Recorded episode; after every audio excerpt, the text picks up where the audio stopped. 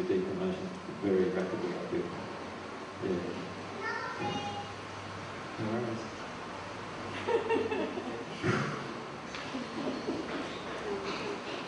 Let's, uh, so you're right that? Thank you very much. Um, do you want to start? Or a circle? You can have a circle. You want to each actually, all. And we've got five more minutes before three o'clock. Has everyone got what they feel is a shortish example that we can talk about, or should we stop now and have a break? What do you reckon? Stop Stop now and have a break? Or Sven, you've got a Just have a question. Sure, question. Yeah. Yes.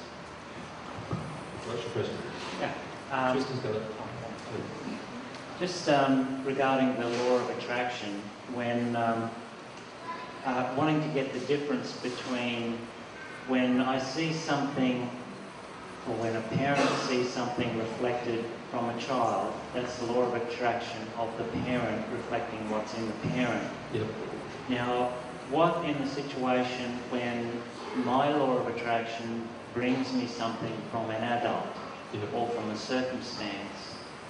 Um, just an example in my own life, um, when I was um, like in my late teens, early 20s, I would go out surfing Yep.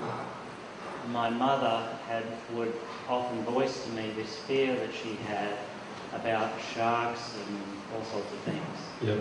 And so I'm just trying to get clear that's my law of attraction, my mother is saying that to me. How does that relate to the child saying something to the adult in the reverse situation? Um, it's always both people's law of attraction, obviously, but the fact that your mother is saying it to you, it is her fear that she's saying it to you.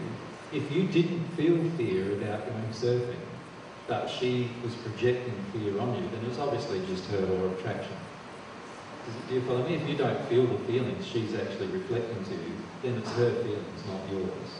And this is how, like, I know in my own interactions whether it's somebody else's feelings or my own too, because because you'll get to a point in your own progression where you've dealt with a lot of your emotions, and somebody will still come to you with something, and you and you will not feel anything from it, and and so you know that it is their law of attraction. Okay, so so there's if I'm not feeling anything that uh, then it may have if I let's see The So- feeling you may have had with your mother then, which would have been your law of attraction, is. I have to do what my mother thinks even though she's crazy and she thinks that I'm going to get eaten by a shark. That would have been the feeling you would have had. so it'd be to look at my feeling of annoyance or whatever about Exactly. Okay. And obviously, um, when I said just earlier that it's not anybody's, you, you know, it's, it's, it's never half of the person's or one person's law of attraction. Every single thing that happens is due to the combined law of attraction of every single person involved. But what we often do is we say, oh, well, if my mum was angry, that means that I was angry. No. If your mum was afraid, does that mean I was afraid? No. Because you've got to feel what your emotions were in that transaction. So if your mum projects fear at you and you got angry, then there is some emotion inside of you that you're denying at that point as well. Does that make sense? That this law of attraction your mum telling you is going to help sort out if you if you let it. So in every single interaction, our law of attraction is that both of our law of attractions operating in harmony with each other to trigger something in each one, or even to trigger some truth or even acknowledgement of truth in each one. It doesn't necessarily have to trigger an emotion. So there might have been a truth you needed to face in the issue, and that is you don't need to do what your mum wants. Yeah. know? And that's an emotion that you're still really dealing with in a lot of ways in, in your own life. You're working your way through that issue having to do what the woman wants. Yeah, well, there's, there's been a number of things related to that where I felt like um, I had to do whatever my parents said. You know, Yeah. Yeah. And so and so mum projects fear at you and she's afraid, you automatically felt that you'd have to stop surfing and you didn't want to stop surfing, so you get angry. So allow yourself to feel what's underneath that. There's a feeling of I have to do what mum says. So look at that emotion underneath that. Does that make sense? Yes, it does. But but her projecting fear doesn't mean you're afraid. So her saying to you, oh, I'm afraid of you getting eaten by a shark, doesn't mean that you feel afraid of getting eaten by a shark. But it will mean that there is something inside of you that transaction triggered that you do need to release. Especially if I'm feeling something as a result of that. Especially if you're feeling something. So if you feel a twinge of frustration, anger, annoyance, any of those emotions, straight away you know, I didn't feel something in that transaction. I was just going to say, if you were five and you were saying to your mum, I'm afraid of sharks, then that would be her emotion. But as you, you're older, the law of attraction changes. Yeah. Thank you. All right, what we'll do now is have a break for half an hour or so, and then we'll come back. Spotlight there. Myself, uh, obviously Tristan's my son. He's my eldest son. So uh, for those of you who haven't met him, this is Tristan Miller. You've all been Yeah. And, and what I wanted to do is just uh, work through, show you some of the emotions that myself and Tristan have worked through together. Um, and what actually happens now when I'm working through emotion, even though Tristan's 24 years of age. So we, we want to discuss some of those issues together. And uh, my beautiful Mary needs somewhere to sit. So uh, what we'd like to do firstly is just, uh, I was going to let Tristan talk about some of the things that have happened during his childhood from his perspective so that you can get an idea of what kinds of things he's had to work his way through and then I'll try to uh, look at things from my law of attraction perspective. Alrighty then. So my past. Yay. Um, if you didn't already know, um, when I was uh, from when I was born to, to when I was 18, I was in a uh, religion. I can't. I was Jehovah's Witness, and my dad was a, an elder in the congregation, and my mum was pretty avid Jehovah's Witness, and our family were very respectable kind of kind of thing going on. Thank you. And uh, a lot of my life, uh, I remember as a kid getting smacked a lot because there's a feeling, and there's a saying in the Bible that to use your rod on your child when, uh, when they're being obedient to, to help them learn. And there's a, a lot of uh, emotion about being smacked when I felt that was very unnecessary. Uh, there were times when I wanted to get some sugar at the sugar jar, and it really, uh, really tested my mother's emotions, and so I got smacked at that time. And also when, uh, while in the congregation, I was uh, sometimes I'd speak up or be what they consider naughty, if far less than uh, even the kids here have been today. And I really love seeing the kids running around and, and talking about this stuff because it's just been awesome. But uh, I was used to be taken out the back and then smacked and then brought back in once the tears were, were gone. I remember dad being the main perpetrator of that one. And there was a, a lot of anger and a lot of um, angst about, about the fact that I don't feel like I could not express myself at all, especially when it came to God. Big emotions around that. My bigger emotions I felt came, uh, well, I don't know if they came from this time, but they, uh, the bigger law of attraction events happened to me when, uh, when dad and mum actually split up when I was about 13. Uh, that was that was quite interesting at the time because at the time I felt it was like a bit of a game. Dad's going away on a holiday and me and my brother get presents. For the first time in our lives, we were given video games, and, and it was hard to be upset that Dad was leaving when we had a Nintendo 64 just given to us on the same day, two or three games. Uh, I didn't quite understand what was going on, and uh, until I was actually living with Mum without Dad there, did I un- understand how my life had actually changed, and I didn't understand why, and I didn't understand how, and I was very confused. And later on, um, it, it got to a point where it felt like I was being pulled between two parents, and also between my religion. Um, in the religion, that there, it's not really a rule, but more of a more of a thing where if someone is disfellowshipped or disassociated, you shouldn't be spending time with them. And uh, I felt under pressure, I don't know how much pressure they actually gave me, but I felt under pressure to be spending less time with dad and talking less with dad about God and about those kind of things. And that would be was pretty hard because Dad loved talking about God and he loved talking about the Bible, and I felt like I was basically being, I was being bad to go towards God by listening to my father about these things. Uh, it got to a point where where Dad would have deeper, try and have deeper meaningfuls with me and my brother, and nearly everything about them I really didn't want to be around. It, uh, I, I'd go around, I'd be around Dad, and like what he said made sense, and then I'd go home, and, and then I felt like my everything he said was a lie, and what my mum now was saying is made sense, and then then I'd go to Dad, and that, then everything that was said there was it was a constant back and forth, and I was so confused about what was actually the truth and what was not the truth. And what was mum saying about the dad? Was, was that the truth? Or was what dad saying about his, his stuff and what he actually had to do? Is that the truth? And in the end, I decided that both parents were lying to me, and I decided not to trust either one about anything after that point. And I, I still have some emotions to do, both with that and about trusting them and trusting what they say to me. Uh, it got to a point where I was so confused and basically just, I was really angry I had to go through all this stuff and, and no one was helping me and, and Caleb was trying to get me to to help him as well and uh, we were both very confused. And probably little brother Caleb was a year and a half younger than me. And uh, we came to a decision. We, I felt there was a pressure from from the religion and my mother. Came to a decision to actually to cut off talking and spending time with our father.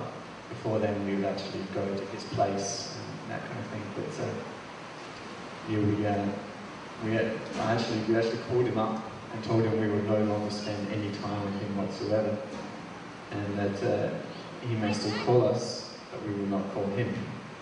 I did that around the age of 15, my father was the age of 13. It was the, at the time I felt really good about the decision because it was like cutting a, a problem out of my life where I didn't have deal with it. I could get rid of this problem. Dad, I don't have to deal with my relationship with dad and mum will be all fine and religion will be all fine and all be fine. But then uh, the actual phone conversation when we did that was the most harrowing. I think it was about three hours of conversation we ended up having. And then uh, like Dad's asking why, and we don't really know why. We just we just feel it has to had to be done. And then Dad was so distraught that he ended up traveling all the way up from where he was, and also like talking to us for another few hours. And it was basically the hardest, one of the hardest days of my life. And I still have not processed through that day. I still I still feel like I still I still have processing remorse about that. I, I, still have anger towards Dad that I need to go through. Uh, as, as 17, uh, by that time, my life had got pretty pretty cagey, and I felt like like the religion was killing me, or that I was killing me, or something inside me was dying, and slowly. And it, uh, it hurt so much that I, I, didn't know what to do. I didn't know where to turn. I spent uh, days in a small granny flat on a computer and I was sick nearly every day. Uh, sometimes the sickness would be so scary and so painful that I thought I was dying, which is a weird thing for a 17 year old to go through. I felt like an old man, which was hard. Uh, I, I had a, uh, a friend come from a, another, another state and her family may stay with us. And she started uh, being nice to me. Like it's the first time that someone outside of my religion has been nice to me. I, before then, I'd been pretty much tortured emotionally by nearly everyone around me. But uh, then I went to a new school and uh, I made new friends and I actually learned that people outside the religion can actually be good people. And before then, I, I thought that uh, everyone outside the religion was somehow pathetic and I was somehow better than them. And it, really uh, slammed my whole life's how I look about my life. It's uh, I realized that at, a, at, a, at a time I, I started pretending to be a person to these people so that they would like me instead of uh, and at that same time I was pretending to the to the religion and my family that I was a different kind of person so they would like me. So I was pretending to be re- rebellious and a little uh, dangerous on one side and the other side I was I was the good little Christian boy who everyone respected. And uh, uh, somehow I, I kept that going for about two months before before I re- realized that I was lying somewhere and that almost everything I was saying was a lie. It got so bad that I started believing some lies and that I didn't know what the truth was. And I got so confused in the end that I had just a mental breakdown and the whole question of who I was just came through and I, and I stopped going to school, I stopped going outside my room, I stopped doing everything. For about two months I was in that room and I did not come out. And that was pretty hard. Um, and in the end, uh, I decided to leave the religion while still believing in it. And they believe that if you, if God does not believe you're worthy, then you will be uh, basically Armageddon came. You would be, you would be executed by God. You would be, what's the word? God's ball boy, basically. So I, I, I felt like leaving was basically a suicide, and I did it. I, I lost all my friends, all the ones that I thought cared about me. I lost a large, large part of my family that I, I had spent time with that I thought loved me. And uh, I was asked also to leave the house. That was mum. And uh, I ended up calling up dad, who I hadn't talked to in three or four years, and he accepted me over straight away. And I spent two months at dad's processing through a lot of that stuff. And at the same time, though, uh, as soon as I had made that decision to get out of the religion, I was, I was jumping for joy. I was actually skipping and singing again and doing all the things that I like to do. And before then, I, I was, I was basically nothing. Then I, I ended up living with dad in SA, and uh, dad organised a job for me, and and he looked after uh, my expenses along with Caleb, who moved in with dad before that. He, uh, dad in SA had, even when I, sometimes when I didn't have a job, uh, SA is South Australia, sometimes when I did not have a job, and sometimes when, uh, when dad wanted us to deal with, uh, help us deal with our emotions, he gave us vast amounts of living expenses and he gave us like housing housing to live in and we were not grateful at all. We, we were using that completely at that time and we didn't seem to realise we were very happy because we were learning about ourselves and I was having a lot of fun because I got out of a religion where you can't do anything so I started doing as much as I could. Um, but at the same time, uh, even now, I still have this emotion where I'm still ungrateful for some of the things that that has given me and shown me. And uh, a large part of my life with Dad in the SA was him paying my bills and and me and me just like keeping crap. And so right now I feel that I still feel bad about that. Uh, on a side note, when Dad told me that he felt he was Jesus, that wasn't a big deal to me at all. A lot of people have asked me, how do you feel about being Jesus? I'm going, it's not a big deal at all to me. Um, it's like someone coming up to me and saying, hi, I'm John, and I go, okay, well, I'll trust that until you show me otherwise. so, so Dad comes up to me and goes, yeah, I was at Subway. And he said, yes, I feel, I feel like, like I'm Jesus. And I'm going through all these emotions and having memories, and I'm going, okay, um, of course, I can't, until you prove it to me, I can't really believe it wholeheartedly, but um, it does put into light a lot of the facts that Mum used to say, don't do that, that wouldn't be what Jesus did, or Jesus will be watching or Jesus loves you. and all those kind of things just raced up, and, and it's like, Yeah, okay. And some of the things, especially when the dad and mom broke up, where dad took us to movies that she wouldn't want us to watch, she said, Jesus wouldn't let you want to watch those movies. He took us. Uh, so I haven't been worried about being Jesus. Um, and the more I've dealt with my emotions, the more I've actually accepted it without any proof as in healings and stuff like that. Like, I go through my own stuff and I just realise that he is, and it's not a big deal other than the fact that I know that if I want some truth, the best person to turn to will be my dad.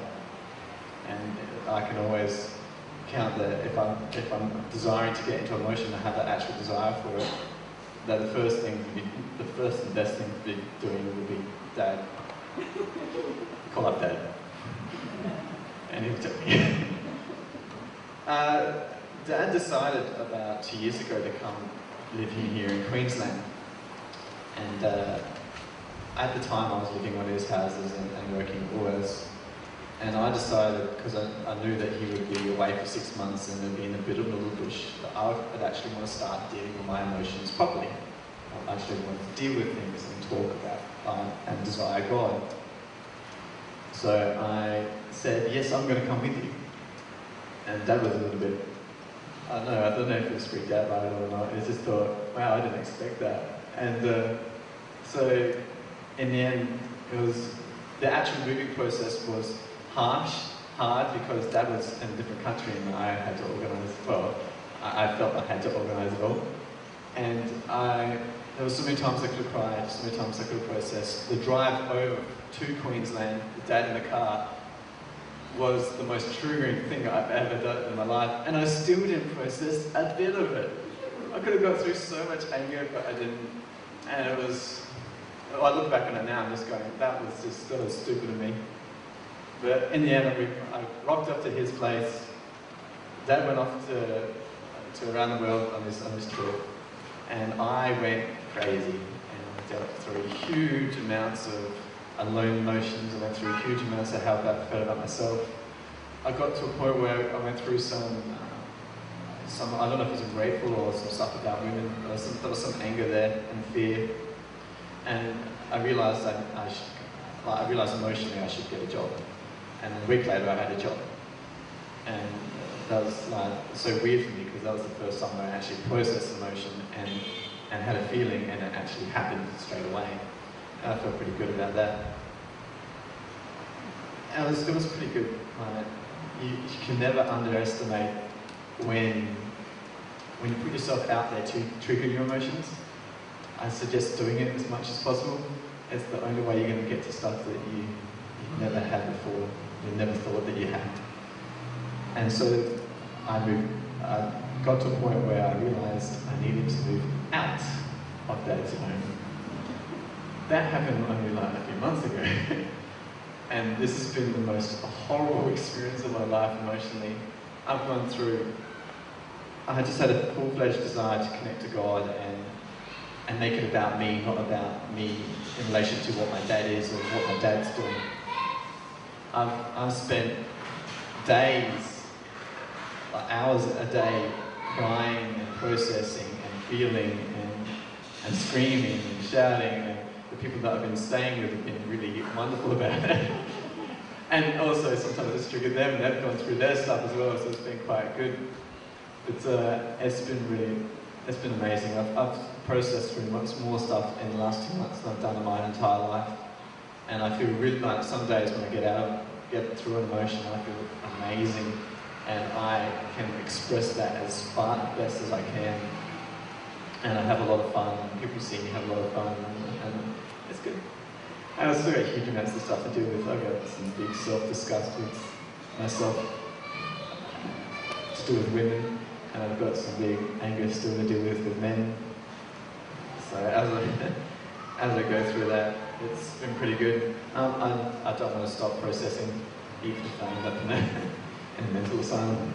I was just wondering though, whether, with Tristan saying all of that, I'll talk about some of the law of attraction from my perspective. Um, obviously, you can see straight away that Tristan's, Tristan's had quite a difficult life in some respects, right? And, um, and one of the emotions that I felt a lot was uh, as it, once I came to a memory of all of these different truths that I could now remember, one of the first emotions that I had was a terrible feeling of guilt about how I brought up my sons. And so, particularly how much I use corporal punishment as a way of controlling their behaviour, uh, which is a big, big issue that Tristan uh, had to work through, and so has Caleb. I still feel that to, to get ahead in life, I have to suffer. Yeah. So, um, like, so I had to work through lots of feelings of guilt and shame, the law of compensation type emotions that you work through as a parent.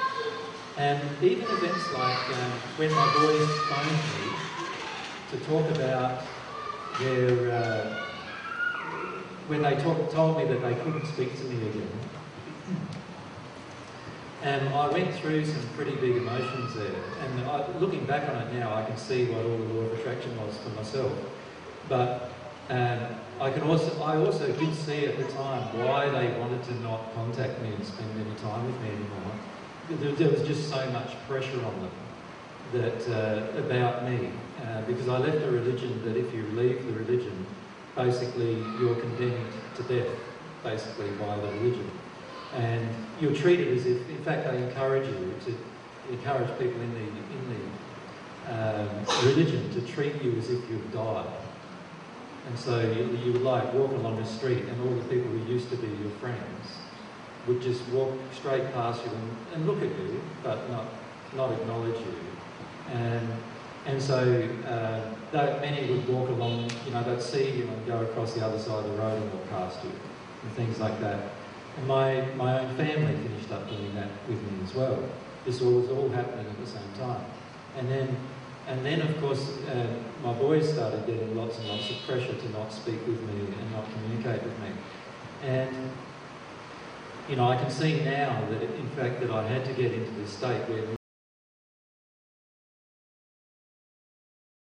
with my own emotions. And, uh, and so that was all my law of attraction. So it, it, even saddens me now when I hear Tristan say, you know, that he still feels guilt about his decision to not speak with me when, when I see it quite strongly as my own law of attraction. Um, so there's a lot of there was a lot of events that occurred all the way through um, my own processing that I had to work my way through in terms of how I treated my boys, the kinds of things that I did with them. The things that have hurt even more are not so much the corporal punishment issues, but the issues where it's a lot more insidious damage to my sons. And one of those pieces of insidious damage was when I taught my boys that you would always be consideratory to a woman. So no matter what the woman does and no matter what the woman says and no matter how she treats you, you need to continue to be consideratory to them. And I've only recently, about a year and a half ago, probably worked through the core of those emotions. And what I'm noticing now is each time I work through a core emotion, Tristan within a few days, even if he's on the opposite side of the world, works through that emotion. And because, and what I found is like, like that core emotion for me took, has taken me nearly one year, but with Tristan it takes him only a few months or less so to deal with it than it takes me. And so what I'm noticing is the more I release within myself, the easier it is on Tristan in his in his dealing with and releasing process. And the same goes with my other son Caleb, who's not consciously choosing to at the moment to actually release emotion. He is still releasing emotion as I'm dealing with emotion. And so that's uh, in effect that's happening automatically. So there's been lots of guilt, there's lots of shame as a father to work my way through. So I can relate to many of you who feel like ashamed of yourselves as parents and the things that you've done to your children to control them or, or to keep them what you thought was bringing them up appropriately. And there were also many emotions that I taught them through my own behaviour. And I think they are, from, from my perspective, they've been the most damaging to my child, to my sons. Been the most hardest to process them. Yeah. Because, it, you know, it's quite obvious that when you smack a child, the child feels bad about that and the child feels it's wrong, right?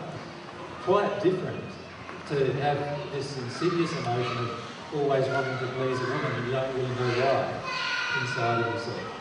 And so I've had a lot of emotions to work through about the kind of damage I've done to my boys in uh, causing them to act certain ways that they were unconscious of at the time. And so, like Tristan's had a number of girlfriends, which, uh, and quite a number of them have treated him in quite unloving ways, but he's felt like he's deserved that because of my own uh, example. And so I've had to work through a lot of those kind of emotions. And what the beautiful thing, though, is between us is that as I work through an emotion, he shortly after works through the emotion in a lot shorter time frame, and and it also brings us a lot closer together. So now we're we're, uh, we're like brothers. We're actual friends instead of being fearful. I had so much fear of, being around Dad that I, I used to act like a child, like a. I'd start talking baby talk around him and not really understand why. Yeah.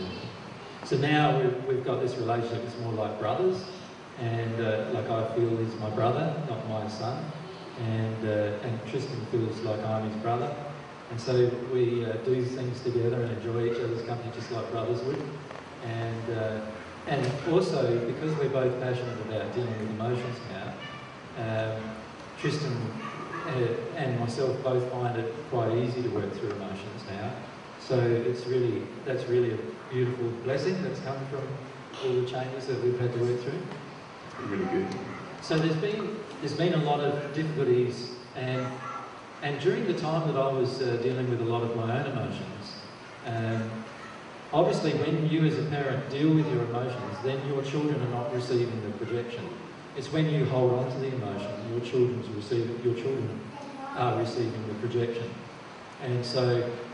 The time that I first started dealing with my emotions was 11 or 12 years ago, and from that time on, um, it was easier on the boys to actually make their own choices. But five or six years ago, when I really firmly started dealing with my own emotions, there were huge changes in the boys in terms of what they felt they could do, how they felt they could live their lives, and so How we felt we could express ourselves. Yeah, And that we could express ourselves. yeah. So just my dealing with those emotions and owning everything caused some major changes within my sons without them even realising what was going on at the time. Do you want to talk about a bit about your girls? So one of, one of Tristan's, obviously both parents interfere, so one of Tristan's emotions is about women. One, And- one of them. Obviously, I've had some really big women issues to deal with in my life, right? And uh, and it's only quite recently that I've come to understand what they're all about. Uh, but as I've dealt with those, Tristan's life uh, with his relationships has changed quite markedly as well. So, Very remarkably, you could tell the difference from one the other. want to mention something? Uh, sure, I just want to say first, firstly, um, I usually uh, only attracted two types of women. Uh, usually the, there's one who is glamorous, everyone loved them, they were beautiful, everyone cared about, cared about them, that kind of thing. And uh, then I get the, the second type, which are down to earth girls who are still very beautiful, but, but not very conscious of it and uh, downplay themselves a lot, and who feel quite bad about themselves. Um, in both types, I'm always attracted to either them physically or emotionally feeling horrible about themselves and I'm supposed to make it better. So a, a lot of my earlier girls that I didn't really have any relationships with have been me trying to fix their lives or fix what's been happening. I'm attracted to some one or two girls that had horrible uh, home lives and, and I tried to fix them, which is really hard to do for for a teenager. So, but I suppose I could just go through. My, uh, the three biggest ones, the ones that I felt were major parts of, of my life. So I'll just. Well, if everyone wants to hear Do you want to hear all that? Would you like to hear? Um, the first, um, the first girlfriend, who was just after I got our Jehovah's Witnesses, um, I felt hated and unwelcome by her father. I was liked by her mother, but tolerated by her siblings. I basically felt, felt unwelcome to be around her, and as, as if I'm somehow far lesser than, than what she deserved. She always needed me. She needed my time, my energy, my space. She needed me to go towards her, and I felt like good about that. I felt good to be needed. She felt bad about herself and how she looked and how her soul was, so I spent most of my time helping her see how good her soul was and how good she looked, and all those kind of things. In the end, uh, I just was had a hole inside myself, and I wanted to fill it up. So the best way to do that was getting these emotions from a from a girl, and seeing her grow, and and thinking it's me doing it, and and hoping that it's me doing it. And when she didn't grow, there's something wrong with me, and all that kind of stuff. A year passed, and I was changing emotionally, and I realized she hated me. I realized that most of my relationship with her, she didn't actually like me that much at all. And it, it as, as her need intensified and I stopped giving her things, it got pretty bad, and in the end, I just had to end it. And so, at, at the same time as I remember that although there is are bad things about the relationship, there were good points in the relationship too. There were, were what we would consider average relationships. Well, what uh, most people would consider average relationships. Uh, the second girl was a bit different. Um, she was quite uh, smart, and uh, I wanted to basically help her get through her emotions because by this time I was starting to deal with mine, and I projected huge amounts of anger and need on her to deal with her stuff. And then she started, well, she wanted to, in the end, she just started arguing back because you know, I was basically pushing her to be something that she didn't want to be. And in the end, well, it got quite interesting. Uh, so I dealt with enough emotions to realize I was trying to change her instead of being accepting of her. And after, after, I, after so much crying, I, I ended up breaking that relationship up too. Uh, a third major relationship that I had, she was pretty, she felt pretty bad about her worth, and she compared herself to me on every level and felt that I was completely, not completely better, but felt that I was better than her and I deserved someone better than her, someone that looked better than her, someone that acted better than her, and and I was spent my time most of the time trying to make her feel that that she does deserve me and she does deserve this kind of kind of relationship. And I've in this one I actually felt I actually felt that I got someone who shared in my want of emotional releasing, even though she at the time went through some stuff and not others. So I, I felt that, uh, that although I was uh, being super, still being super Tristan, the, the white knight, and trying to help the, the girl, I was doing it far, far less. I, was, I spent a lot of my time owning the emotion instead of actually projecting it on her. End, uh, it went back and forth. She broke up with me quite a few times, and and by the by the end of it, I was I was just thinking, this has got to stop. I can't keep doing this. I can't keep making this, these choices. So I decided to, to go through that. Oh, there was one last emotion that I didn't want to go through because I felt that it, it would end if I dealt with it, and I did. And then I, I ended up romantically disconnecting from the, from the girl, even though we're still pretty good friends.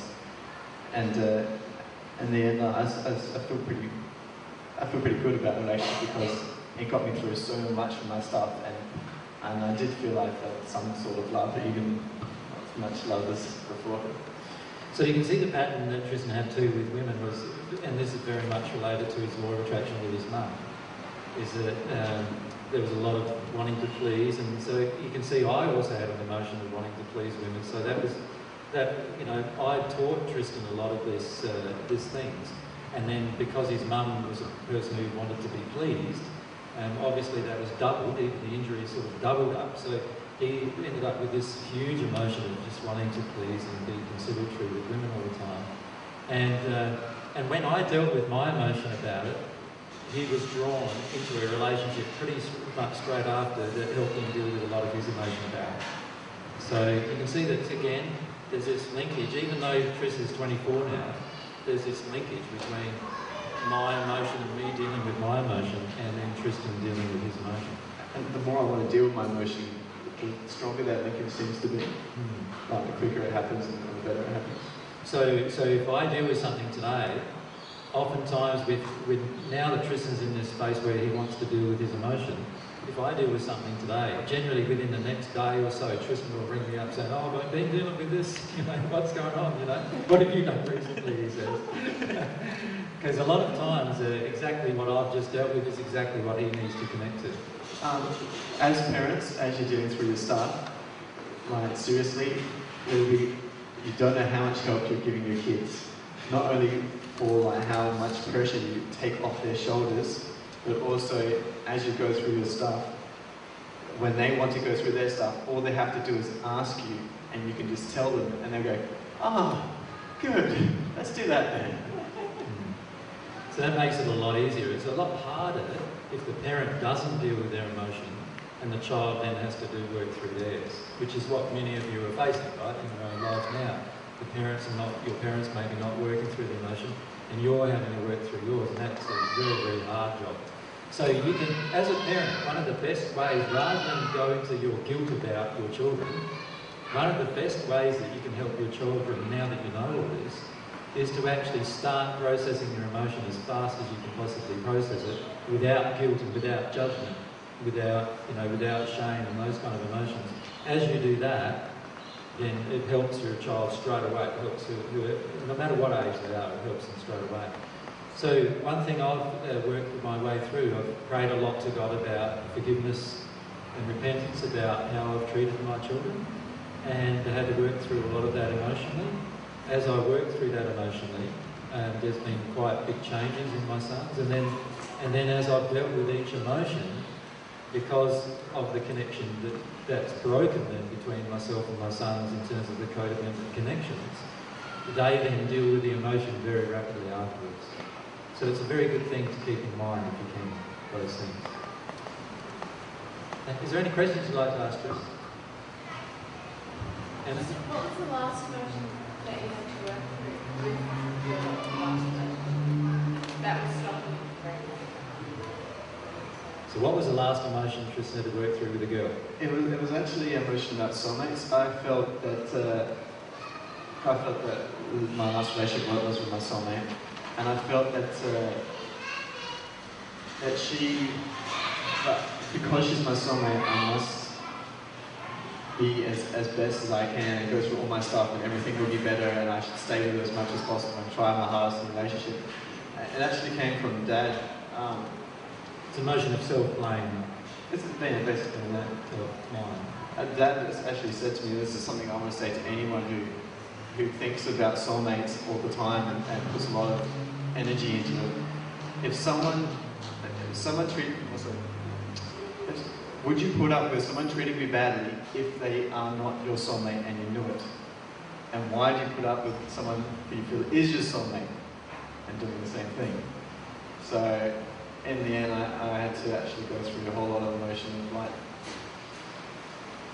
just, just I just had to say to myself, wow, I, I wouldn't put up with this usually. So it's an emotion of worthiness, really, that I was working through. Absolutely. With, with what he believed was his soulmate. And that's very much my emotion to do with uh, my loss of soulmate emotion that I had all my life. That's been such a powerful influence in my life all the way through. And, and, and uh, I've had huge amounts of grief, like years and years and years of crying to do about those kind of issues with my, soul, with my soulmate before I even met my soulmate. So so I had these huge longings for my soulmate all my life and these huge emotions of grief associated with the loss of her, which then got projected onto my sons. And so, uh, so Tristan's had to deal with a lot of those projected emotions, which meant that he felt so bad about himself when it came to his relationships with women, and, and particularly if it was one he believed was his soulmate, that he would not actually stop behaviour that was unloving towards himself. And that's exactly the issue I have to face as well. Yeah. Any other questions?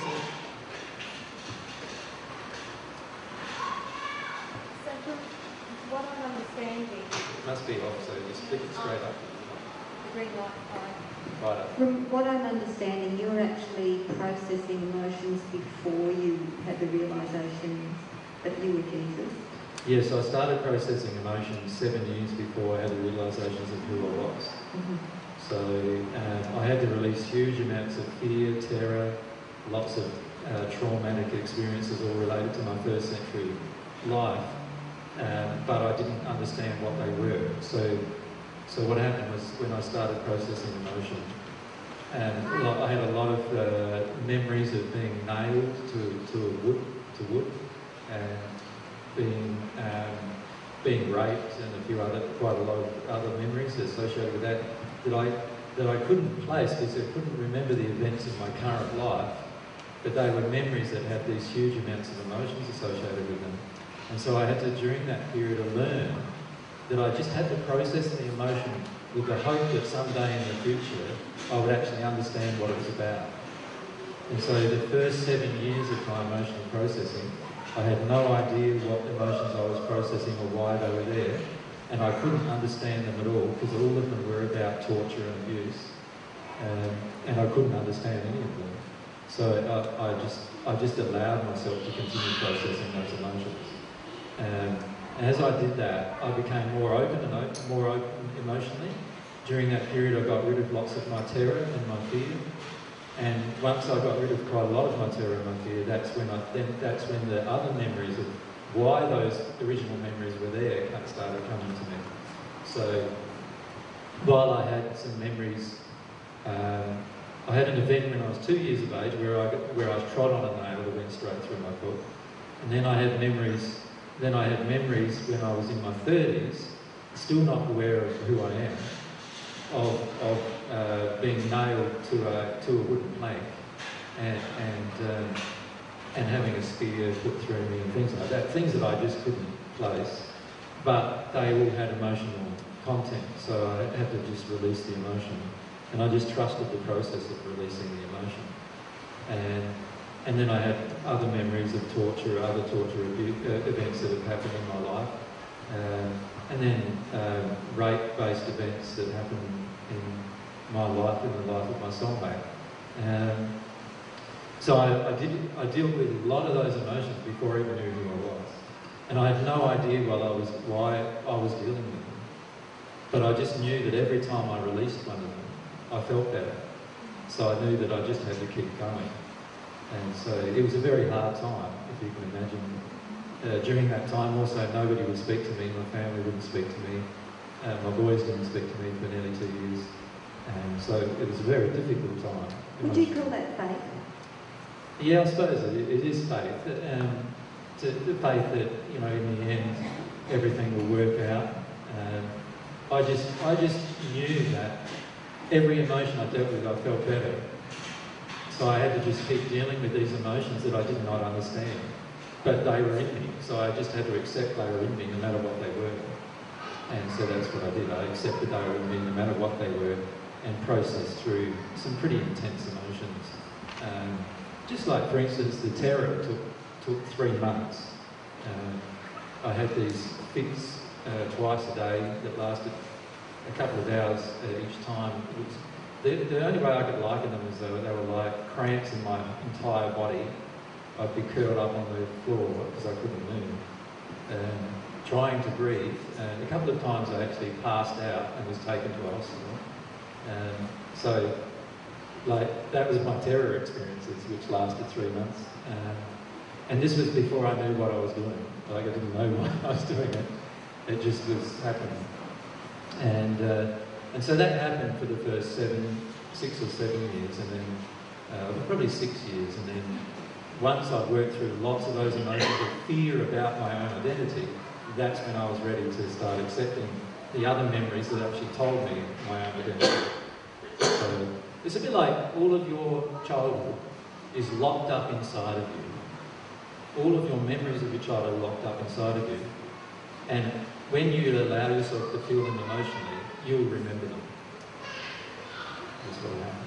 one point, uh, um, one point I want to make is that although I wasn't there for like the, the first like the first bits of Dad processing, seeing Dad processing through uh, through when I was living with him and uh, when I was around him, that was made it much easier to get through my own stuff later on.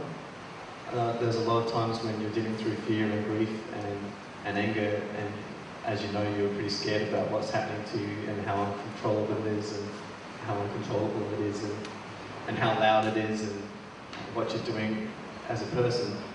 And your kids will, will go through their stuff later on and realize that that's what you were doing and feel a whole lot more, I suppose, faith and, and feel better in themselves about doing the same thing and knowing that it actually will help them as well. So obviously Tristan's seen a lot of changes in me during that period of time. When I uh, left the relationship I was in with his mother, I was physically like constantly shaken, like I had Parkinson's disease. So my, I actually, I was 33 years old and shaking like this all the time. So if you can picture, like that was the amount of fear that was in me. I was actually now, and people would always comment about, what, what are you shaking for? And I'd say, I don't know, it's just how I am. I had that through stages of 17 to 18. Yeah. So, so I was so locked up with emotion uh, that uh, that started coming out uh, once I was in a space where I was by myself and could actually allow myself to feel it. So, for many of you, being in an alone space is actually a great benefit to actually dealing with emotion because in an alone space, you don't get projections. So while I was alone for a lot of that period of time and felt quite lonely all of that time, uh, I didn't receive any projections from people, so that was a real blessing. Right? I could actually feel my emotions. I, I know if I was there right at the start, I would be project, I would project pretty harshly. There was one time actually when Tristan came to stay with me for a while, live with me for a while, and three months later I had to ask him to move out because he was actually trying to shut me down with my emotions. And this was about probably four years ago, I suppose, wasn't it? Yeah, it was, it was pretty late. It was, it was probably a year or so before we left to come here. Yeah. So it was like three years. So, so uh, I invited him to come and stay because he wanted to deal with his emotions. But within a few months, I could feel his projections so strongly that I said to him, we're going to have to live in separate houses. So he moved next door. and then I, uh, I could feel free to deal with my own emotions. And now what I'm doing is working through dealing with my emotions no matter who is around and how much projection I get. So now I can get into emotions quite easily no matter who is around and how much projection I have from them.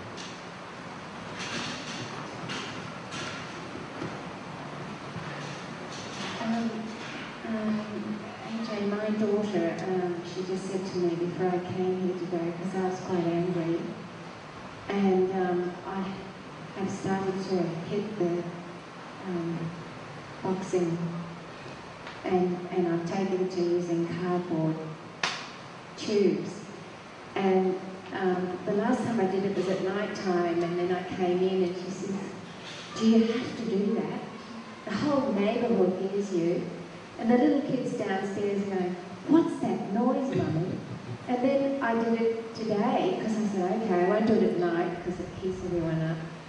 And uh, I said, I came in uh, and she said she's not coming. And, I, and she said, Don't get angry. I said, I'm not angry at you. I've got my own stuff.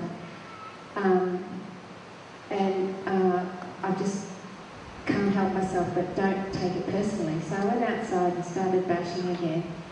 And in the car, she said to me, I don't know what it is, but since you started, you're always angry, upset, something, something, and you know, can you get rid of it? Because when you're angry, the whole house vibrates with it. And I said to her, but I'm not taking it out on you, am I? And she says, no, but everyone feels it. So is that um, is that that I am taking it out on her, or is she just not wanting to feel that? Well, she's actually reflecting at you an emotion. The first time she was reflecting at you an emotion, and one reason why you don't want to get into emotions, and that is that you're worried about what other people will think of you. And all she's doing by telling you, oh, all the people down the street are going to, you know, complain, is she, she's just saying to you, what emotion you have is everyone's going to think badly of me if I deal with my emotion. And that's an emotion in you. That's one of your blockages. Does that make sense? Today, one of the blockages, uh, again, that she's identified is, is this feeling that she's created in you. She's saying the whole house is vibrating with your energy. That is very true. She's spot on. The whole house is vibrating with your energy, whatever that energy is. If it's anger, it certainly will be anger that, that the whole house is actually feeling. And, but what did you feel? You felt guilt right? That you that that she's now feeling your anger, even though you're trying to do it, with it another way.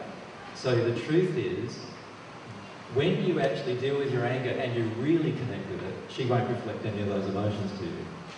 But right now, you're still not connecting with your anger in the full, in its full, in its full rage, and she's going to reflecting, at, she's reflecting perfectly at you every reason why you're not doing it. Does that make sense?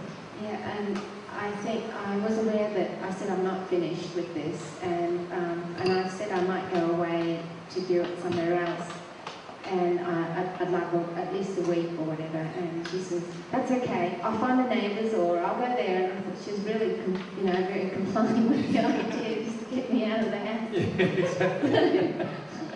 So um, anyway, we're talking about what we can do about that. Oh, Awesome. She, she is reflecting perfectly at you your blockages to experience your rage. It's another balloon, by the way, for the people on the table. And she's reflecting at you perfectly the blockages to dealing with your rage. And, uh, and the key is to take notice of that. So you have a fear of how your neighbours will feel about you expressing it, or, or you know how other people are going to react. You also have a fear that you're actually still projecting it to your family. That's a fear you have. Right? As she said, she's not feeling it as much, but the whole house feels it. And that is very true. Until you get into the underlying cause of which will be the grief, the whole house will feel anger. Once you get into the grief and feel it, right? Well, once you get into the rage and feel it completely, the whole house won't feel it then. But you'll need to step into the grief as well underneath the rage. Is there any other questions? Thanks, Mary. Um, my is about your relationship with God. Was God always there as you were processing your emotions? Or was your concept of God something that you learned about from organised religion and then as you process your emotions you, you discovered he was there anyway? Yeah, what actually happened was I had a very strong, I've had a very strong desire for God all my life, even as a child. Um, but when I was in my 30s and I left the religion and was, and was basically condemned by the religion, I actually felt that I was also at the same time condemned by God, which is a similar emotion to what Tristan has had to work his way through. And so for the next six or seven years, I felt so totally ashamed of my any feelings that I had about God and, and I, I couldn't connect to God very well at all. So for that period of time, I dealt with my emotions without connecting to God. Did he connect with you? I'm sure, I'm sure he did. Because as, it, as time went on, I learnt a lot of things through the emotional release process about God. So I had a viewpoint that God was punishing, for example, when I left the religion. But within two years, I knew God wasn't punishing. And how I was taught that lesson was when my boys just told me they would never speak to me again. I had lots of grief to experience, and I went through three or four months of grief about that. But then after I went through all that grief, and even while I was going through it, I realised that I didn't hate my boys. I didn't want to punish my boys. I didn't want to. I didn't feel bad towards them. I didn't feel like you know they were to blame. And then I thought, you know, I related that to God, and I realised that oh, well, even if I do something that God doesn't want me to do, God's not going to punish me for it. Like God still loves me, and I still felt this deep desire and love for my boys. So so um, it taught me a lot through the entire process. Most of this was done alone, of course. It taught me a lot through this entire process um, that um, just about God. And so during those seven-year period where I was working through all the rape emotions, the the abuse emotions, the torture emotions, I was also working through this issue about God, reconnecting, if you like, with God. And so by the time by the time it come to for me to be ready to actually feel a lot of the emotions surrounding who I was, by that stage I'd already worked through all of these emotions about God. So I knew God was love and I knew God was going to love me through the process. And do you know what I mean? So that by the time I actually hit the emotions of who I was, I also had dealt with a lot of the emotions about God as well. Um, So how does God guide you now or speak with you now? And the way God speaks to all of us is through our emotions, not through our thoughts or, or, or through hearing. So if you're, if you're feeling that you're hearing God, you're not actually hearing God. You're actually, what's happening is God is transmitting an emotion to you, and then that emotion gets translated by you and by your filters into thoughts, which you then can, can hear, if we can use the term hear. So the way, the way God's connecting with me at the moment, and this is going to change soon, the way God's connecting with me at the moment is by, by the feelings. So God is leading me through feelings, and I can feel that leading occurring.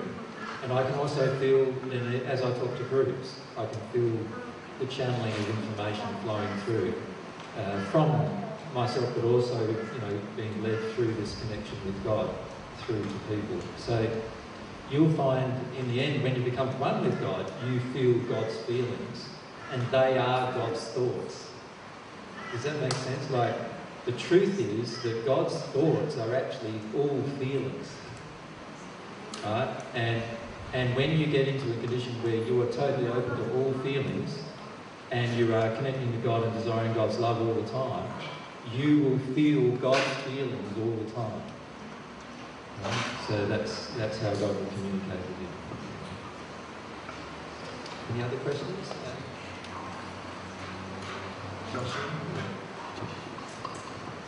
Um, as, a, as in your situation, you've got a parent who is um, supporting you.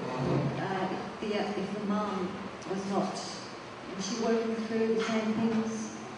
No. So it's okay with just one parent working through um, all these emotions.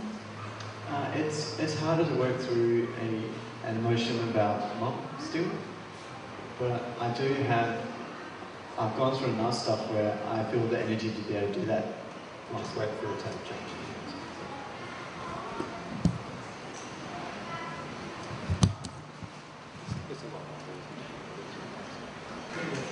Okay. Um, the question was if if one person parent's doing it, is, is does it make it uh, is it if one parent isn't doing it, does it make it harder or easier or whatever? Um, I find that my dad's emotions far easier to get through, take far less time. Um, my mum's emotions, uh, my emotions about my mum and the codependency there, a lot harder to go through. Um, I've still got some really horrible stuff that I need to go through, and I keep getting reminded about it through some dreams lately. So, although my mum isn't willing to deal with her emotions yet, and that's okay, that's her choice, I do feel like I've gone through enough of my stuff now to have the energy to plow through those emotions and, and deal with it from, from that side. It's, it's been far, it's been, like even just having one parent is far better than, than no parents at all, because I have the confidence now to process through my stuff. If Dad hadn't processed through his stuff, or even started, I, there's, a very good chance I would never have even started at all. And I would, if I had started, it'd be far more time and, and far harder to get through. The, the fact thing is, the fact is, Dad's been very honest with me about some of the emotions he had, and I've been growing to be more honest with him with some of my emotions that I've had, and that makes it far easier. So don't underestimate your own power as a parent, even if the other parent is not there. And at the same time, you're supporting them through the other stuff as well without projecting your emotions from the parent as well. So dad's never actually projected, or I never felt that dad's projected his stuff with mum on me, making it harder to get through my stuff with mum. Um, for Tristan. How, how, like, what's your relationship like with God now? Do you, is that a very real reality for you emotionally? And does it happen, like, do you have divine love come to you often, or is it? Um, I feel like I've got divine love coming to me often. It's grown from a very small, wispy thing to a very real, tangible thing. I, I can wake up and feel like I'm going to be one with God soon. I, I know God's there now. I know that God's in my life. I know that, I, that God loves me. And those things, like even a year ago, like, were never part of me. Were never part of my, my personality. I, I'm so gung ho God now, and, and yeah, I still don't feel like that Nancy, Christ, uh, Nancy Christian boy that was back five years back.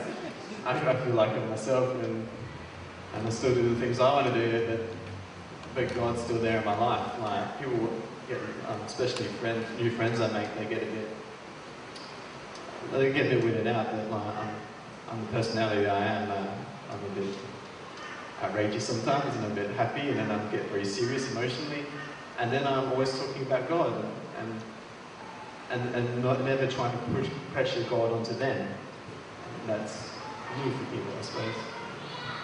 And how about you, AJ? Do you, um, like, is it every moment now for you, do you feel God, or is it just after you've done a bit of emotional stuff? Um, in terms of when I feel God's emotions, that's usually when I've worked on something that's just been released. So, so I'm still releasing emotion. So what happens is that I feel God all the time, but um, I know that I'm not receiving divine love all the time yet. And, and particularly, I'm going through some emotions of self, uh, self-loathing type emotions at the moment as well, which which Tristan's obviously going through as well. Um, so uh, while I've got those emotions, there's a, there's a blockage between me and God, and so I can feel that blockage. But even if that's the case, I'm talking to God constantly through that process. So, so every single moment, pretty much of, of most days, I'm constantly communicating with God about where I'm at right now, how you know how can I face this emotion, what am I'm asking God to bring me a law of event so that I can face them. I, you know, I'm getting quite a lot of them in a rapid succession occurring, um, so much so that some days you know, it's hard to get some sleep because of the amount of law of attraction events. But but what I'm finding now is I'm really right down at the core now um, of my own emotional processing, and uh, and feel that quite soon. Uh, there's sort of like this one big core emotion within me that's been chipped away at at lots of different levels now. So my relationship with God, though, is just like um, God's my dad, um, and, or my mum. I often think of them as even, and and I, I'm constantly talking to God all through the day, even while I'm speaking with you. I'm often feeling my feelings about God through that process. And what I've noticed in Tristan too, if I could comment about how Tristan has been, about two years ago, Tristan sort of had a consciousness of God's existence, would be the best way to put it, but not a real emotional connection with God. And then over the, it took him a year of emotional processing nearly before he really started having really strong feelings about God and a desire for God. And now that he's feeling like now, probably five or six months ago, I started feeling, probably even maybe not that far ago, I started feeling a really strong passion interest in for God. And now, like I know he talks to God all the time and, and has this pretty constant relationship going on, even though at times he feels very blocked. So, and because I've got that kind of relationship, I can feel his relationship no matter where he is with God. So, so he can be, I've been overseas and been feeling how Tristan's doing when he's in Australia, and I can feel when he's connecting with God and when he isn't. And also, that when you're communicating, do you still, like, you find yourself saying in your head the words of what you want to say to God as well? Yeah, um, what I try to do is I try to make my whole being in line with what I'm communicating with God about. So that means my thoughts, my emotions, all in that one direction. What I find there are sometimes during a day where I can actually have feelings without the thoughts, but the majority of times still, if I'm particularly if I'm in a stuck or in a stuck location, which I have been on occasions over the last few weeks. And what I've done then is I've still tried to keep my thoughts and my feelings directed in that direction, even though there's been these other pressures uh, and the blocked emotion, and just even just praying about the blockages. Like, like that's why I keep re- recommending to everyone: keep praying about your blockages, keep praying about God showing you what's stopping you from feeling, uh, because that that's been really helpful for me. I find that uh, that talking to God, even when you feel that there isn't a God, helps talking to God and being honest as you can, and this applies to even in relationships around you, being honest as you can, even if the honesty is, I really hate you. Do that with God, and things will, will ease up so much better, and the, the, the relationship with God will come easier, and the emotions will come easier. So a lot of it's about being truthful with God too. So I'm constantly trying to be truthful with God, like yes, this is how I feel. Own up to how you're feeling on a pretty constant basis. I find what I find about talking about it with God is a lot easier than actually owning it up to yourself, sort of thing. It's like when you talk about it with God, you, you're saying, "Yeah, I can see. Thanks, Father. I can see that that." You know, it's like having a conversation with God. I can see this emotion in me now. What can I do about it? You know, and uh, and allow myself to just con- continue in this constant dialogue with God. Uh, and then, as you deal with the emotion, you feel God's dialogue in return. Um, so, you know, as you release the emotion, you feel a very strong confirmation that, yeah, that was a causal emotion. No, no, you're not there yet. You need to go further, and you know, there's deeper emotions you need to go with. And and also now I'm feeling a lot more of God's love in the sense of um, feeling protection, feelings of security and protection from God. So, you know, in the last few months I've had people, I know in our audience at times there's been people who've been urged by spirits to kill me and I can feel that urging to occur, but I feel actually quite safe myself because I can feel that protection that God's given me at the same time. Thanks.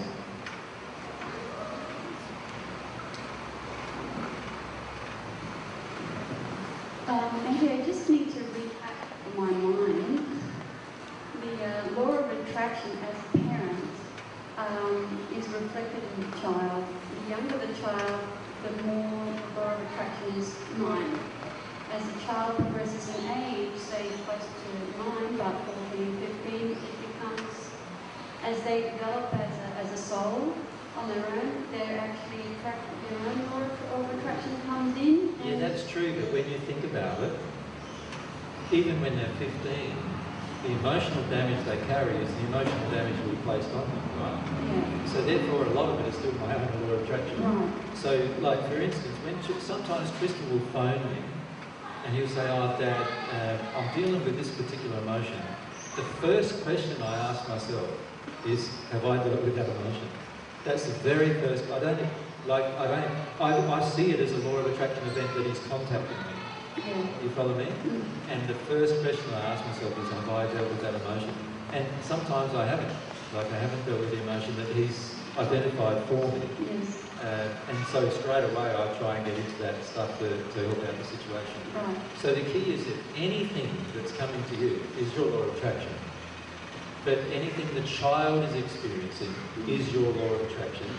But as they get older, sometimes what the child is experiencing is based on also the choices that your child has made. Right. Right? So, and obviously the child's attraction or attraction is based upon their father and mother, not just their mother. Yes. So, um, obviously, in Trish's case, for example, I've been able to work through a lot of my emotions about women, and I've been able to work through a lot of my, my soulmate-based emotions, which Tristan has worked through. But there's still some issues with his mum that need to be worked through um, that I can't help him with, really, because they are issues. Yeah, so you're helping Tristan by working through your emotions that are in his law of attraction, it becomes his. But it's harder for Tristan and any other child or adult, for that matter, Yep. to deal with emotion coming from the parent who actually isn't working with their emotions. Spot on. Right. So now, now I'm getting into um, us, all of us, the children, and we, what we have in us is the law of attraction we've actually inherited from our parents. Spot on. And if, say for example, my parents were like who they, they're not, Yeah. if they were actually dealing with their emotions, then it would be easier then for me to deal with mine. Yes, and that applies even if they're in the spirit world. Well, that was my next question because So if are. your parents are in the spirit world and they chose right now to deal with their emotions, it would make it easier for you to deal with yours. Right. So I could, in fact, well, they might actually be here, I don't know, but I could invite them to um, come to your talk and learn about the divine love part. Yes. Uh, and that would actually make Your emotional If processing work it easier. easier. Yes, it would. Yeah. um, But what if they decide not to? Well, then I have to do it on my own. So you, you need to ask yourself that question too. Why am I wanting my parents to do it? Do, do you see what I'm saying? Like, so see, when I'm a, when I'm an adult, I'm, when I, once I hear this information, I'm tempted to say, I would like my parents to with that emotion. You know, and we start. There, there is a there is an issue there that hmm. we may finish up getting down the track of actually justifying us holding on to anger or blame with our parents rather than actually dealing with our emotions still. Yeah, I, So- yeah, So certainly what you say is true, but don't get seduced now yes, into waiting for your parents to deal hmm. with their emotion yes. I- before you deal with yours. I see that, but I also see that as a, as a wonderful way of actually helping my parents, as S- you Certainly know. In, the spirit world. inviting them to Yep. to um, to do the, the one love. Yeah. And many of your parents have come along and listened with you. Many of them, of course, think it's uh, rubbish and so they don't want to hear anymore. And so they've left, you know, and then, and, but many of you have had parents with you and you know you have at times. And they've dealt with different emotions in the process. So, um, so it's a good thing to do, but don't delay your progression based on their choice. See, the, the thing that all of us need to come to a point of awareness about is if I delay my progression waiting for someone else to change. So this is particularly what happens with anger. You know, anger is expecting someone else to do something for you, right? So you're actually expecting someone else to change for you. Now, as soon as you do that, as soon as you're in that space, you have now slowed down your own progression. Does that make sense? Mm-hmm. Why do that? Because in some cases, some of the people that have hurt you may be in the spirit world for a thousand years before they decide they want to deal with their emotion about it. Are you going to wait a thousand years? Well, obviously you don't want to, do you? So, so no matter whether your parent wants to or not, still go into your stuff. But what I'm suggesting with you now that you know this information, if you have children, understand this beautiful linkage that occurs between parents and children that you can greatly assist them to deal with their emotion. Um, I've got to the point now where if that stops, I will.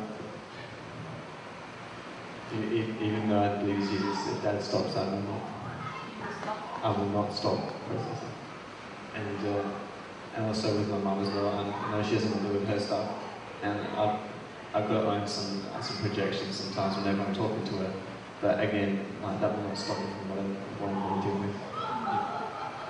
So, and that's a fantastic place to be. When you're in that place where you will not stop this process for anybody, you are now connecting with God a lot because that's you're you're now becoming totally reliant on your relationship with God through the rest of your life, which is, is exactly what should be the case because God is your parent. Remember, that's one of the principles we talked about yesterday. The first thing we talked about, God is your parent. So I'm not Tristan's parent.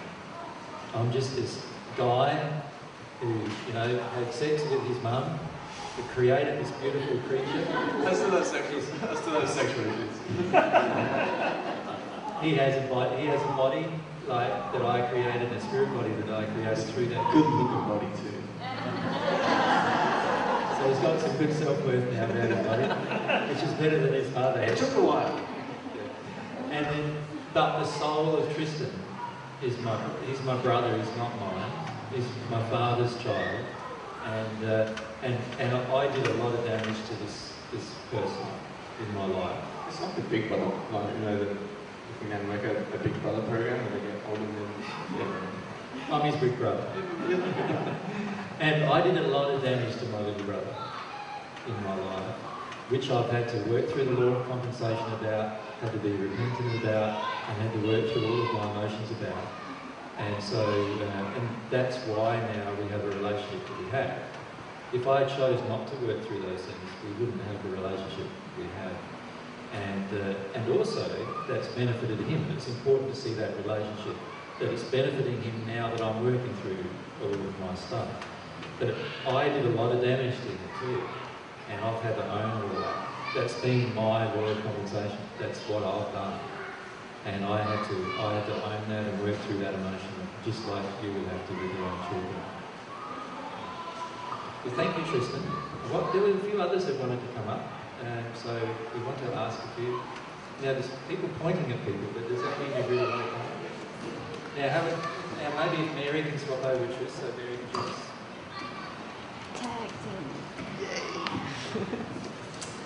And you can come up and sit in the chair. Talk to Mary first listen.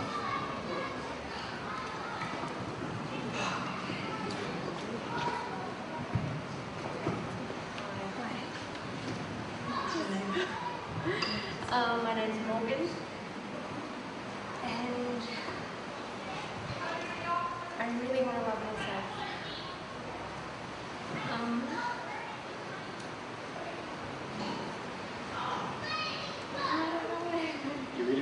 itself. Yes. So, so start I with it. think I've gotten to the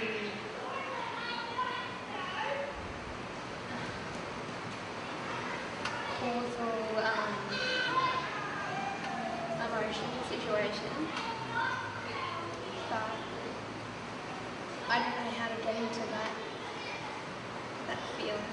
So you worked out what it is, but you finding it hard to get into it. What are you feeling right now? Honestly, a bit of that. oh, I should have. I don't know. You look great, don't worry about that. You look good on really good. You will.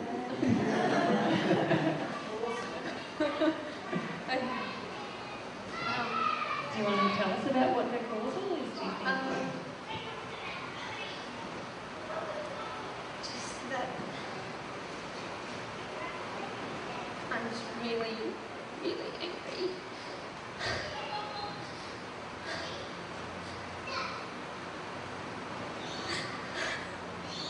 With my dad leaving me.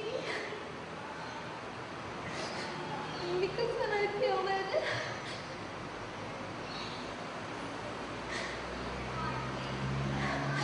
I wouldn't have had to. I just feel that if, if he was, if he was getting abuse from my mum, then how come he wouldn't think that she would take it out on me when he, he left? And if, if he took me away, then I wouldn't have had to.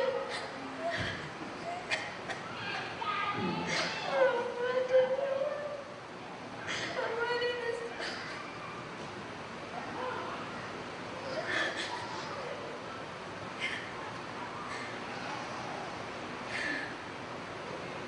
I think you're starting to feel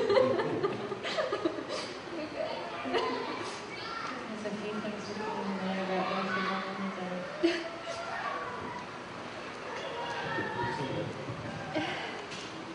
Do you, do you mind if I talk about it more? Do you want to stay or are you going I'm going to stay. Yeah. yeah. Dad's really great, by the way. Um, do you notice if we admit our anger, very rapidly we can get into what is underneath the anger. So that's really good. The feeling obviously you have is that your dad could have taken you away from abuse, from an abusive situation, and he chose not to and uh, and you feel that what, what was wrong with me? With that, why why did he do that to me? Like, why did he not take me away? Now it's going. There'll be a, there'll be a time if you can allow yourself to feel that anger and rage. That's that's important to feel.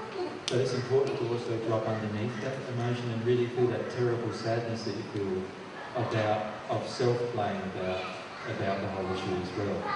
Because what's what will happen if you stay in the anger is that is that you'll be just be angry with men and angry with dad for the rest of your life. And the key is for you to now let yourself work through the emotion and how so sad you are about being abused and not having someone rescue you. And not having, in particular, your dad rescue you. And just allow yourself to feel that emotion. You're doing really well, actually. I know you're suppressed but you're just a bit embarrassed about crying when you're going into crying. But, but if you could just, when you, if you ever get this video again, just replay that little section of your crying, that'll help you reconnect with it. It's really big emotion for you, as you said. You've identified of four things. There's a flip side to it, and that is that you feel about what you feel about yourself, about your dad leaving. So there's things you feel about dad, but, but that's the reason for the anger is there's actually things you feel about yourself, about dad leaving and not taking you with him. So that's that's where the core is for you. Does that make sense? I think you can move forward. Yeah. You're going to get to it soon. You get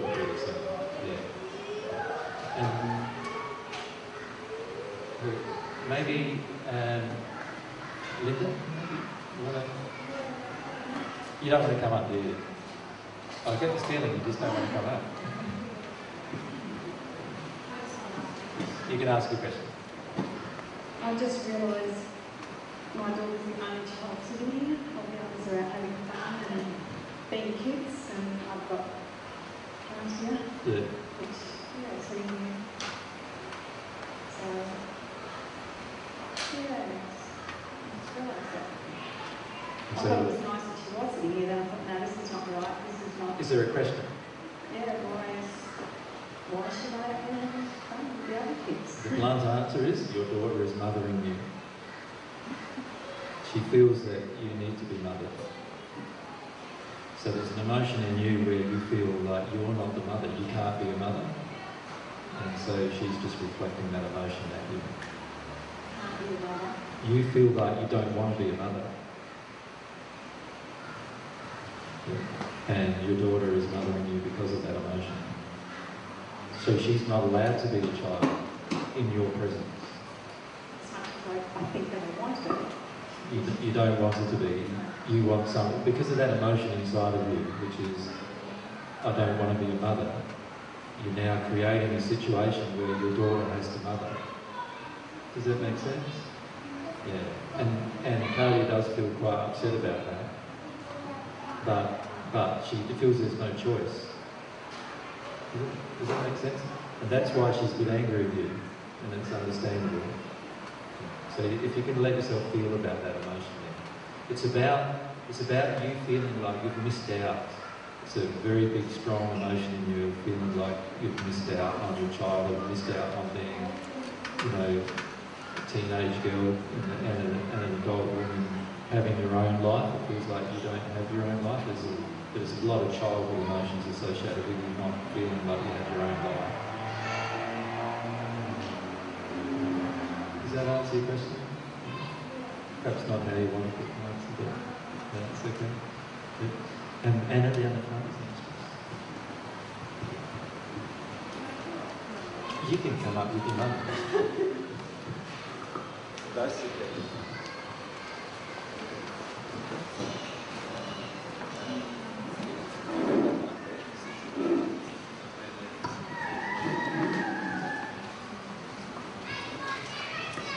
Okay, fire away, girls. Um, my name is Anna, and this is my mum, Aaron. And I don't think she wants to be out here. And I, I don't really want to talk to her about it either.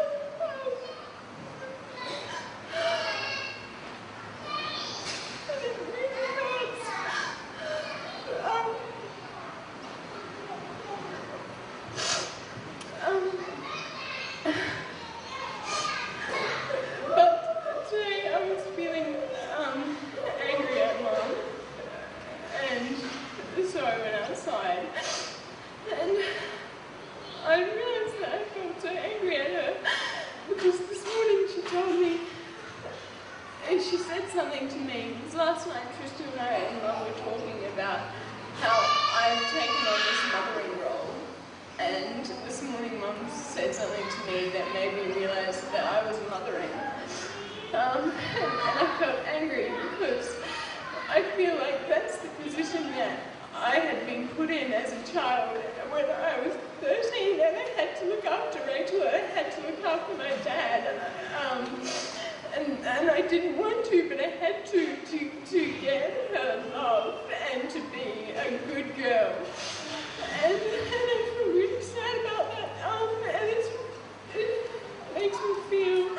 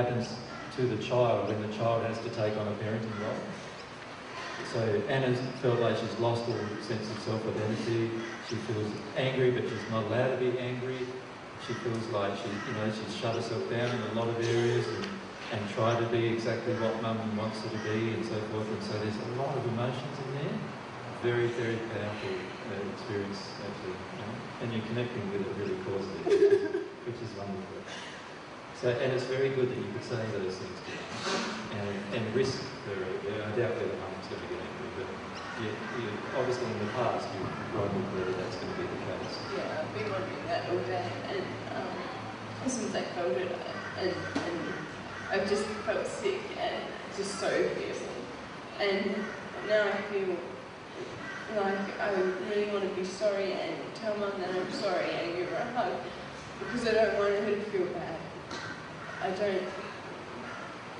I don't feel like I want that. So you don't feel you've done it to make mum feel sorry or anything. It's just this is just an expression of how you feel. What I'm going to do is get you to avoid giving mum a hug bit, so that uh, we can talk with mum, right? So that's uh, that's important. But and what's wonderful in terms of what you, you do, you connect with your emotions so well. And what's wonderful is when you when you realise things, you act upon them fairly truthfully right at that moment, and that's a very very powerful help for you. So it's one, and you've triggered quite a number of different people in the audience, which is really really good. Because a lot of us have these emotions, you know, where we've had to do what our parents wanted us to do in order to make everything happy and get love from them, and that's a big emotion to work with. So you're doing great. Can I talk to you second? Really? So what do you do with that?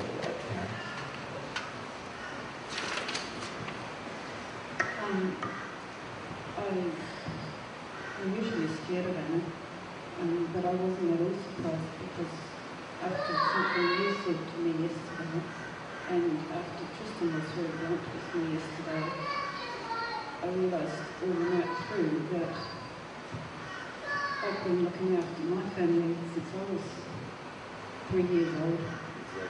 I heard exactly the same story. Mm. Um, so I was realising that not only the damage I've done to her, but the damage that was done to me was exactly the same. So, and the thing that I would suggest to you, see how Anna just reacted just now? At some point, you will connect to that emotion and act the same way with the feelings that you have towards your own family. Does that make sense? So, so at the moment, um, you're feeling quite sort of like, what do I do now with this kind of feeling? I felt very low in energy ever since last night. Yeah.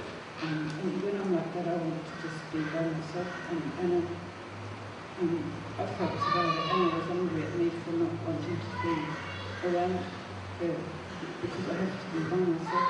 I feel like I have to be by myself when yeah, So, and, and this is actually one of your addictions, is to be by yourself rather than feel the emotion.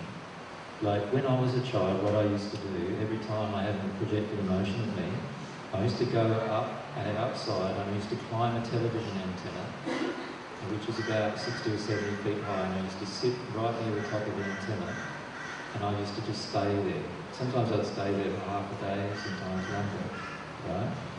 And sometimes I'd even stay there in the night, like a time just to just to get away from the projection and get and, and just to feel feel sad, right? I'd just go there. And what I realised after a while in my own progression was that the way that I dealt with a lot of my emotions was I just withdrew into myself. And this is what you've learned to do very well. You, when when some emotion gets projected at you, you're just withdrawing into yourself. It's like a self-protection mechanism. So that must mean that you've had some fairly difficult emotions as a child to deal with to get into that point. And when you go into this self-withdrawal, it's actually preventing you from getting deeper into the emotion. So if you can see that as a prevention rather than as a cure. It will help you a lot. So what, what you'll be tempted to do is to actually get into depressed mode. Depression is the suppression of what's underneath. And you'll be tempted to feel depressed in this place. So, so the feelings I'm feeling from you at the moment are one of let, let me be by myself, let me go into myself, into my shell, and I'll just I'll just go into myself, oh, I'm terrible, I'm so bad that nobody will ever want me, and nobody will ever understand me, and you just go right into the... So if, if you could act it out, it's like, you know, curling right up, right up, like, you know, and, and holding in there and just trying to stay away from it. That's the feeling inside that you're being acted out. And it's a very childhood feeling. And if you allow yourself to go a little deeper, you realise that it's actually what you it's one of the first coping mechanisms you ever learned was to do this. How to get away from all of this expectation that was placed upon you by your family. And so you are right. How Anna feels with you is exactly the same as how you were treated by your family. But rather than going into this withdrawal state, eventually what you'll need to do is do what Anna is doing now, and that is have a big cry, write about it, you know, talk to them about it in a sense of write about it, and actually have a big cry about it. Let yourself connect with how much it's hurt you in your life, rather than just withdrawing into the hurt and staying in the hurt. Does that make sense? Yeah, makes sense. Um, but um, if I've taught myself to not feel for the same reason, um. The- remember that God's here with you trying to help you open up. Now, I know you don't believe that in your heart yet, but you do know that, that God is around and can help you through this process. So remember just earlier we were talking about talk to God about how you're really feeling inside and start expressing it. Start, you know, expressing how you really feel. Don't lock yourself down. Because this, this mechanism of locking yourself down prevents you from expression. And, and if you're not expressing, then what happens is you're not going to be able to connect to the emotion.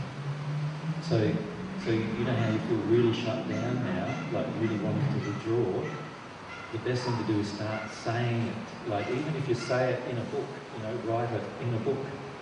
I'm shutting down now. I'm withdrawing. I'm, you know, even if you write it there without anybody around, that's better than leaving this all this all emotion unexpressed.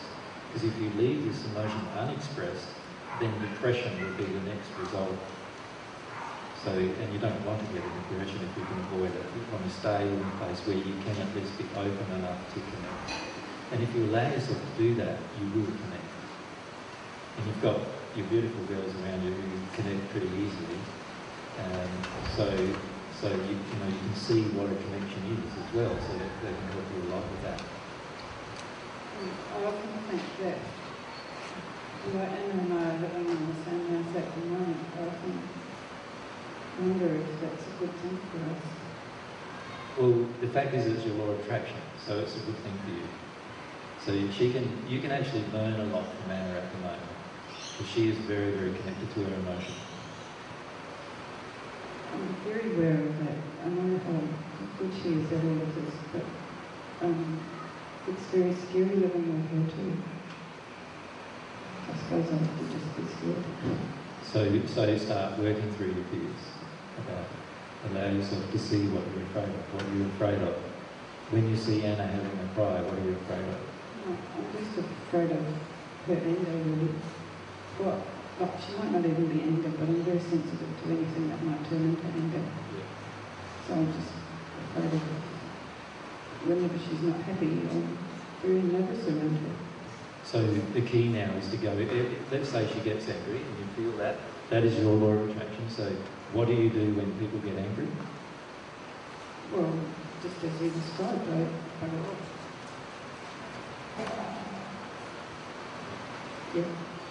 So, so now start doing something different than that.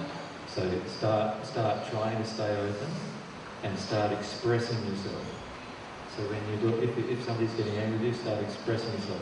I don't know if I can cope with this anger. you know, stay, like I'm starting to shut myself down. And Mary maybe can help a little there, because that's something that was happening with you a few months or so ago, wasn't it? Just shutting yourself down when somebody was angry with you? Like Yeah. family and stuff? Yeah, I think having a realisation that that's what was happening and just talking about even that, like saying, oh, I just can't cope with the, the anger that's coming at me. Were there, is there some times in your childhood when people were very angry? My father had um, angry outbursts, but they were never directed at me. I was But you still I'm felt not sure them? they were directed at me. Yeah, yeah, yeah. But they obviously scared you quite a bit, and that's why you made sure they weren't directed at you. Yeah, yeah. So maybe even if you can connect with like some, to start to talk about that maybe, even if you talk about that um, in writing, but what what you remember about that, how you felt at that time. Yeah. The shutting down thing, I, it took me a while as well. I just had to keep reminding myself, oh, shut down. And I, I was reminded by the person I'm living with as well that I'm shutting down, I'm withdrawing, I'm shutting down, withdrawing. He wasn't directing anger at me, but it was coming at me from other directions, and I would withdraw so much I'd disconnect from myself. I wasn't even there really. But so, and it was kind of painful to get through that. To to go, okay, stay open, stay open, stay open because it felt quite um, powerless, I guess. So, See, every time you shut down and withdraw, you're actually shutting down from yourself. You're actually trying to get away from one of your own emotions. So it's not actually. So when when somebody's angry with you, if you shut down because they're angry at you, you it's not because they're angry at you that you're shutting down. It's because they're, when they're angry at you, you feel an emotion that you can't let yourself feel, and that's why you shut yourself down. Does that make sense? So their anger is just the trigger to the emotion that you want to shut down, and so you shut down. So it's very important to see that every single thing that's happening external to you triggers you, and what you do with it is your choice. Right? And your choice at the moment is to do exactly what you did when you were little, and that is go straight away into shutdown. And there's a temptation in you to then say it's because of Anna's anger. But it's actually not because of Anna's anger that you learned this response.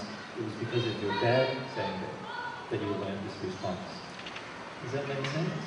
And so if you can, if you can just practice staying open now, and if Anna does get angry, stay open. Let yourself feel. So rather than closing down, the feeling you feel is hurt. So cry, rather than closing down. Does that make sense? I think it's fear. Yeah, but under, what are you afraid of? You're afraid of what? What will she do when she's angry? Well, yeah, the same I'm afraid of being hurt. You're afraid of being hurt. Yeah. So, so say that. I'm afraid you're going to hurt me, Anna. Right? And then if she's still angry at you, just feel like what it feels like to be hurt. Just feel that. Let yourself feel that right there and then. Does that make sense? It'll help you connect a lot. I feel the two of you being together is a great ben- blessing. That's why myself and Tristan spent quite a few years together, because it was a great blessing for both of us to get get through some emotions. Yeah. Thanks, Dan. Thanks, Anna, too. Do you want me to gold star? Oh, I would hesitate. Anna does. Does Mum want a gold star?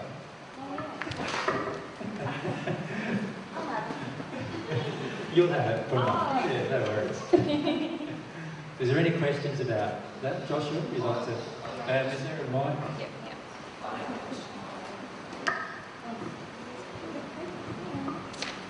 I, I don't actually have a question. That's all right. I'm keen to put my hand up to get up there and share a few things. Awesome. Is that okay? Yeah, yeah. I'll, I'll,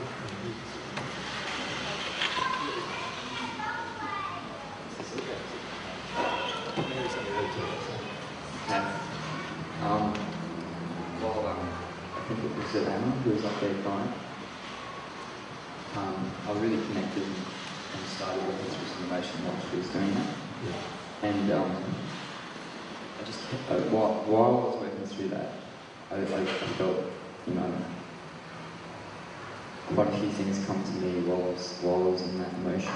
And one thing I feel really strongly about now is just the truth. And every moment, just being totally honest with yourself. And that's a good place to start with anything. Yeah.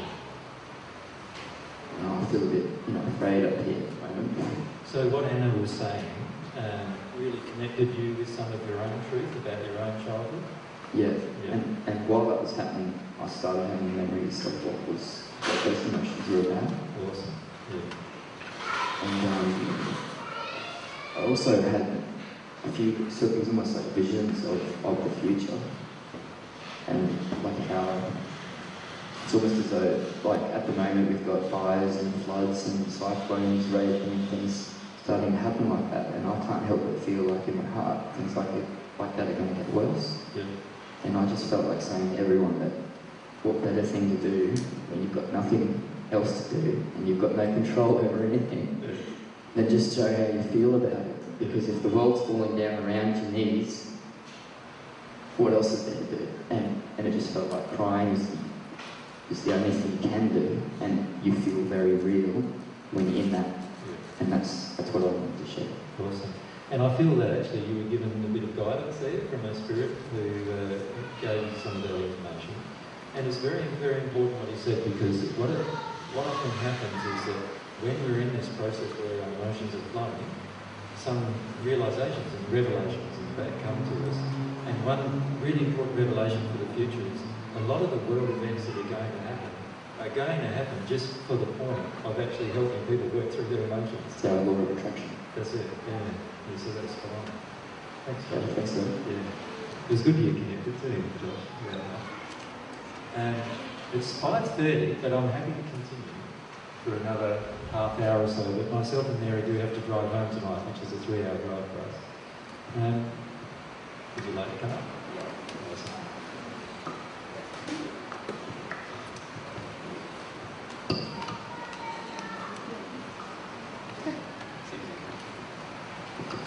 Far away. We'll talk to Mary that she's beautiful. Alright, so- cool. What's your name? Mitch. Thanks. Um, since I was like five or something, um, my dad's been an alcoholic and has been smoking. Uh, since then, it's have had a lot to do with my life he hasn't spent a lot of time with me, and he's like, like some kids have have a good childhood with their dad, like they've played like football and all that, but I, I'm saying, yeah. So it's really, it, it really hurts because he, he should, he should spend more time with me because he, because like, like I'm a guy, so he should like, play something or like, Spend some time. yeah, spend some time, like one-on-one action and all that, and I don't get that. Yeah. So yeah, So you'd really like to have sort of like a dad show interest in you. yeah, That's the feeling. yeah. So how does it feel not with him not showing interest in you? You feel really sad. Do oh. sometimes you get depressed and down about Yeah. it? Or, yeah. Yeah. And and what do you feel when you're with when you're with mum then too? What's the feeling to have that? Um, I feel she's had to live with that as well. Yeah. Sort of live you with you being sort of upset about what's going on. Yeah, yeah. Yeah. So so um, so how how old are you? Thirteen. 13, yep. So, um, what do you feel you can do about it? I suppose that's the that's the question, isn't it? Have you given that any thought at all? I could process my emotions and just cry about it. Yep. So that's one thing you can do. One thing though is you really, really would like a male a male person to spend time with, wouldn't you? Yeah, Is that what you like? yeah, So have you thought about, there's a thing called the law of attraction, you heard a bit about that? Yeah. And so if you exercise a really strong desire to have a, man, a male spend some time with you in your life, and you just allow yourself to pray to God about that, about, so your dad's not doing it, and you don't know whether your dad's ever going to do it, right? And you're pretty sad about that. So it would be a good idea to have a cry about that. Yeah. But then after you've had a cry about it, have a desire for some other fella to come along and actually spend some time with you. Do you follow me? Yeah. Do you think, like, Yeah. you know, like someone who can do some things you like to do? What are the kinds of things you like doing? Yeah. So, what kind of things do you like? Oh, um, I like oh sport. I like mucking around. Yeah, Yeah. yeah. Do Uh, you live down near, near the beach? Do you live in the Sunshine Coast or Brisbane? Yeah. Yeah, Sunshine Coast. Yeah. You like the beach and stuff like that? Yeah. Yeah. Yeah. If someone cool to teach me surfing. Yeah? Yeah. So that'd be cool. Yeah. Okay, so so what you can do is exercise your desire, let yourself feel a desire, and what will happen is the law of attraction will bring you somebody who will actually fulfill that role for you. Does that make sense? Yeah. You can do that. And so that's one really positive thing you can do to actually have a person. See, at the moment, there's two, so there's two things you can do. One is grieve the fact that you've lost a dad, really, that dad is Yeah. not with you. But the next thing is exercise a desire that you actually have someone replacing for you. Okay. Does that make sense? Yeah. And that's going to mean working through some emotions that you've got. And it's also probably going to mean mum needs to work through some emotions about dad not spending time with you too. Yeah. So you know, we can talk to mum separately about that. Okay. But it, they are the two things you can do, and things can change really rapidly when you do that. Yeah, I've seen people who are 13 years old changing their life in one week just by doing some things like that. Yeah. So when you're young, it's really powerful. Yeah. So do you reckon you've got someone to use for now? Yeah. That's good. Yeah. Now, where's your mum? She here? You want to come up, mum? Come on, he's been brave, so now it's your turn to be brave. You get a sticker. You get a sticker, yeah.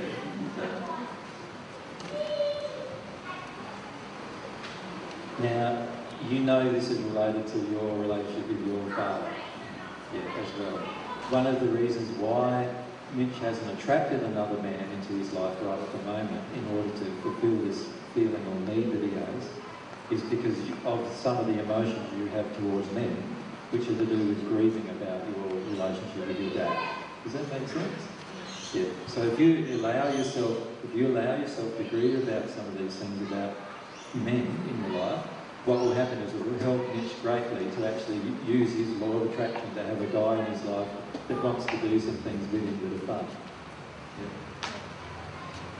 So, so as you're sad, that'll make Mitch free to feel his sadness about his dad. And once he's through some of that sadness, then his law of attraction will get you know, much more powerful. Okay, thanks. Does that make sense? Yeah. Thank you, buddy. Thanks, Mitch. Thanks for being brave, mate. That's good. Stickers? Do you want stickers? Ah, yes. Mum, Mum wants a sticker. Mitch might be too much for it.